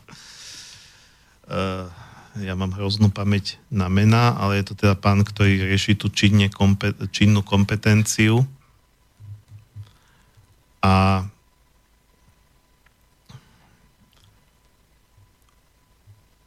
on toto navrhuje ako, ako jeden zo spôsobov, že by teda, že by teda rozhodovali, že by teda rozhodovali uh, ľudia, uh, ktorí sú uh, kompetentní uh, v, rámci, v rámci nejakých činností a že by teda rozhodovali len oni medzi sebou.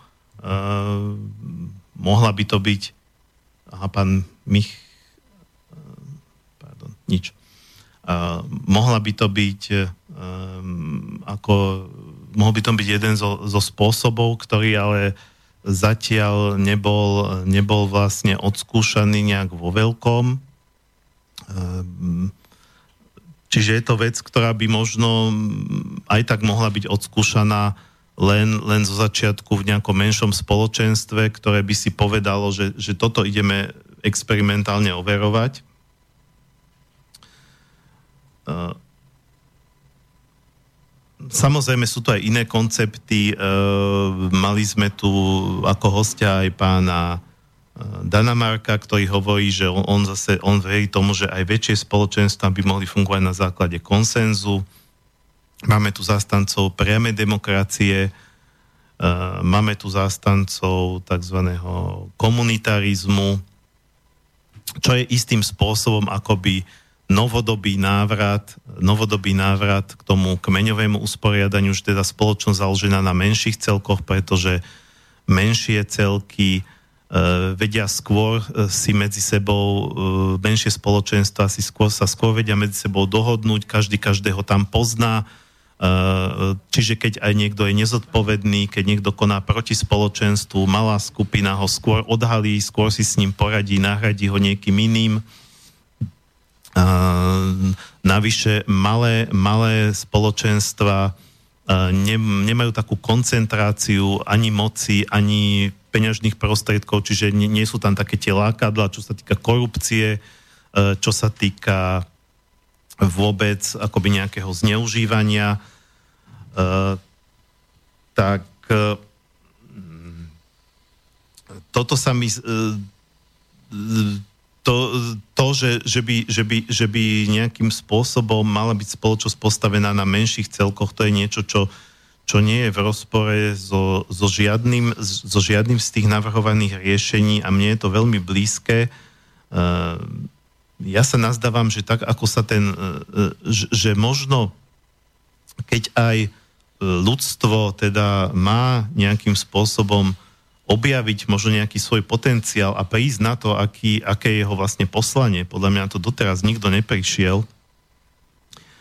Uh, tak potrebuje dospieť a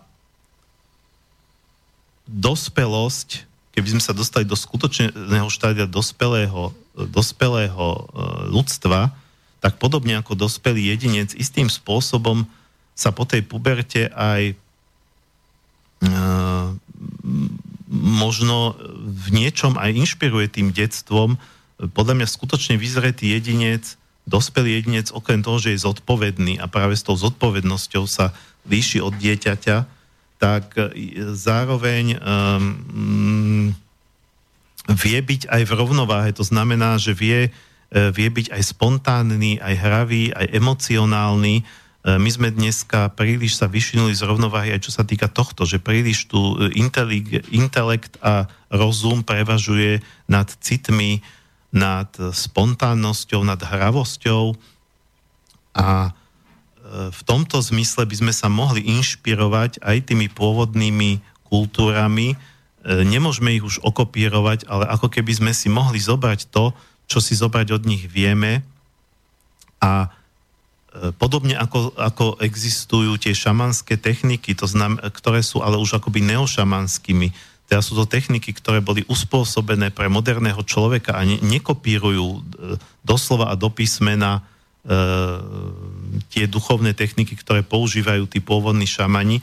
T- tak možno, že podobne by sme sa mohli inšpirovať a, tými, tými e, pôvodnými kmeňovými spoločenstvami, a nejaké princípy, na ktorých oni fungujú, prevziať, upraviť, zmodernizovať a mm, uspôsobiť ich na potreby spoločenstva, ktoré sa vyvíja, ktoré je v pohybe.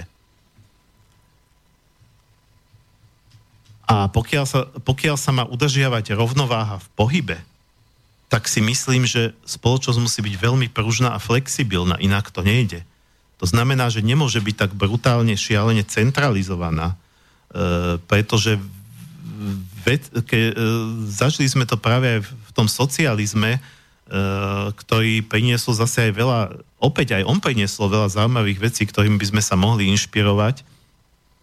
Myslím si, že my sme príliš zatratili napríklad štátne vlastníctvo alebo štátne podnikanie. O tom som hovoril e, v časti o ekonomickom programe e, Manifestu Slovenska že sme príliš, aj tam sme vyšinutí z nerovnováhy, že príliš, príliš preferujeme všetko súkromné. tak aj ten socializmus nás môže inšpirovať v mnohom, ale, ale nemal by nás inšpirovať v takej tej silnej centralizácii, že všetko sa proste určuje z nejakého centra. Dneska máme centralizácie a všetko sa určuje z Bruselu, čiže dokonca za toho socialistického Československa, ako áno, bola tá Moskva, ktorá to ideologicky celé držala, ale všetko sa riadilo z Prahy, povedzme. Dneska sa riadi všetko z Bruselu, čiže uh, no nie všetko, ale veľa. O mnoho viac nás ten Brufel, Brusel ovplyvňuje, ako nás za socializmu ovplyvňovala Moskva. Takže mm, a potom, potom, pokiaľ sa všetko určuje z nejakých centrál, ktoré sú ďaleko od, od, od nejakých periférií, tak e, jednoducho sa určuje politika, ktorá napríklad tým perifériám alebo tým regiónom vôbec nemusí vyhovovať. E, čiže a ja to aj tak vidím, že rôzne alternatívne koncepty, e, kde sa rozmýšľa, zatiaľ neexistuje nejaká, nejaká, nejaká jasná idea, možno, že aj dobre, že neexistuje, tak sú ako keby istým spôsobom návratom k tomu prapôvodnému a všetko je to založené na, de- na decentralizácii. Neznamená to, že centrum musí byť zlikvidované alebo zrušené, ale je to založené na návratu k lokálnemu, k regionálnemu, k miestnemu, k komunitnému, pretože tie malé celky vedia byť e, veľmi flexibilné a vedia vlastne e, tú rovnováhu ako keby udržiavať. A viac už nepoviem, hoci som chcel, pozerám, že čas sa nám minul. E, ja sa s vami teda pomaličky lúčim a tá tretia skladba, ktorú pustíme, práve smeruje k tomu hľadaniu ideálnej spoločnosti, volá sa Utopia. A, a, spievajú Brendan Perry, a, jeden z dvojice tvoriacej skupinu Dead Can Dance. A, Brendan Perry vydal aj pár solových albumov, toto je z jedného z nich. A takže tým pádom vám prajem krásny víkend, Pripomínam, že takto o dva týždne v piatok začínam e, môj šamanský program týždenný, takže pokiaľ ešte sú tam nejaké posledné voľné miesta, keby ste sa chceli prihlásiť, tak, alebo vás to zaujímalo, môžete si pozrieť moju webku marianbenka.webnode.sk alebo mi napísať na marianbenka.gmail.com A dobre, počujeme sa o týždeň. Želám všetko pekné, e, krásny, týžd- e, krásny víkend, už nie taký úpekový, ako bol, boli doterajšie dni a lúči sa s vami aj od mixažného pultu Martin Bavolár. Rovnako sa pripájam, prajem pekný piatok a ešte krajší víkend. Všetko dobré zo štúdia Bratislava prajem.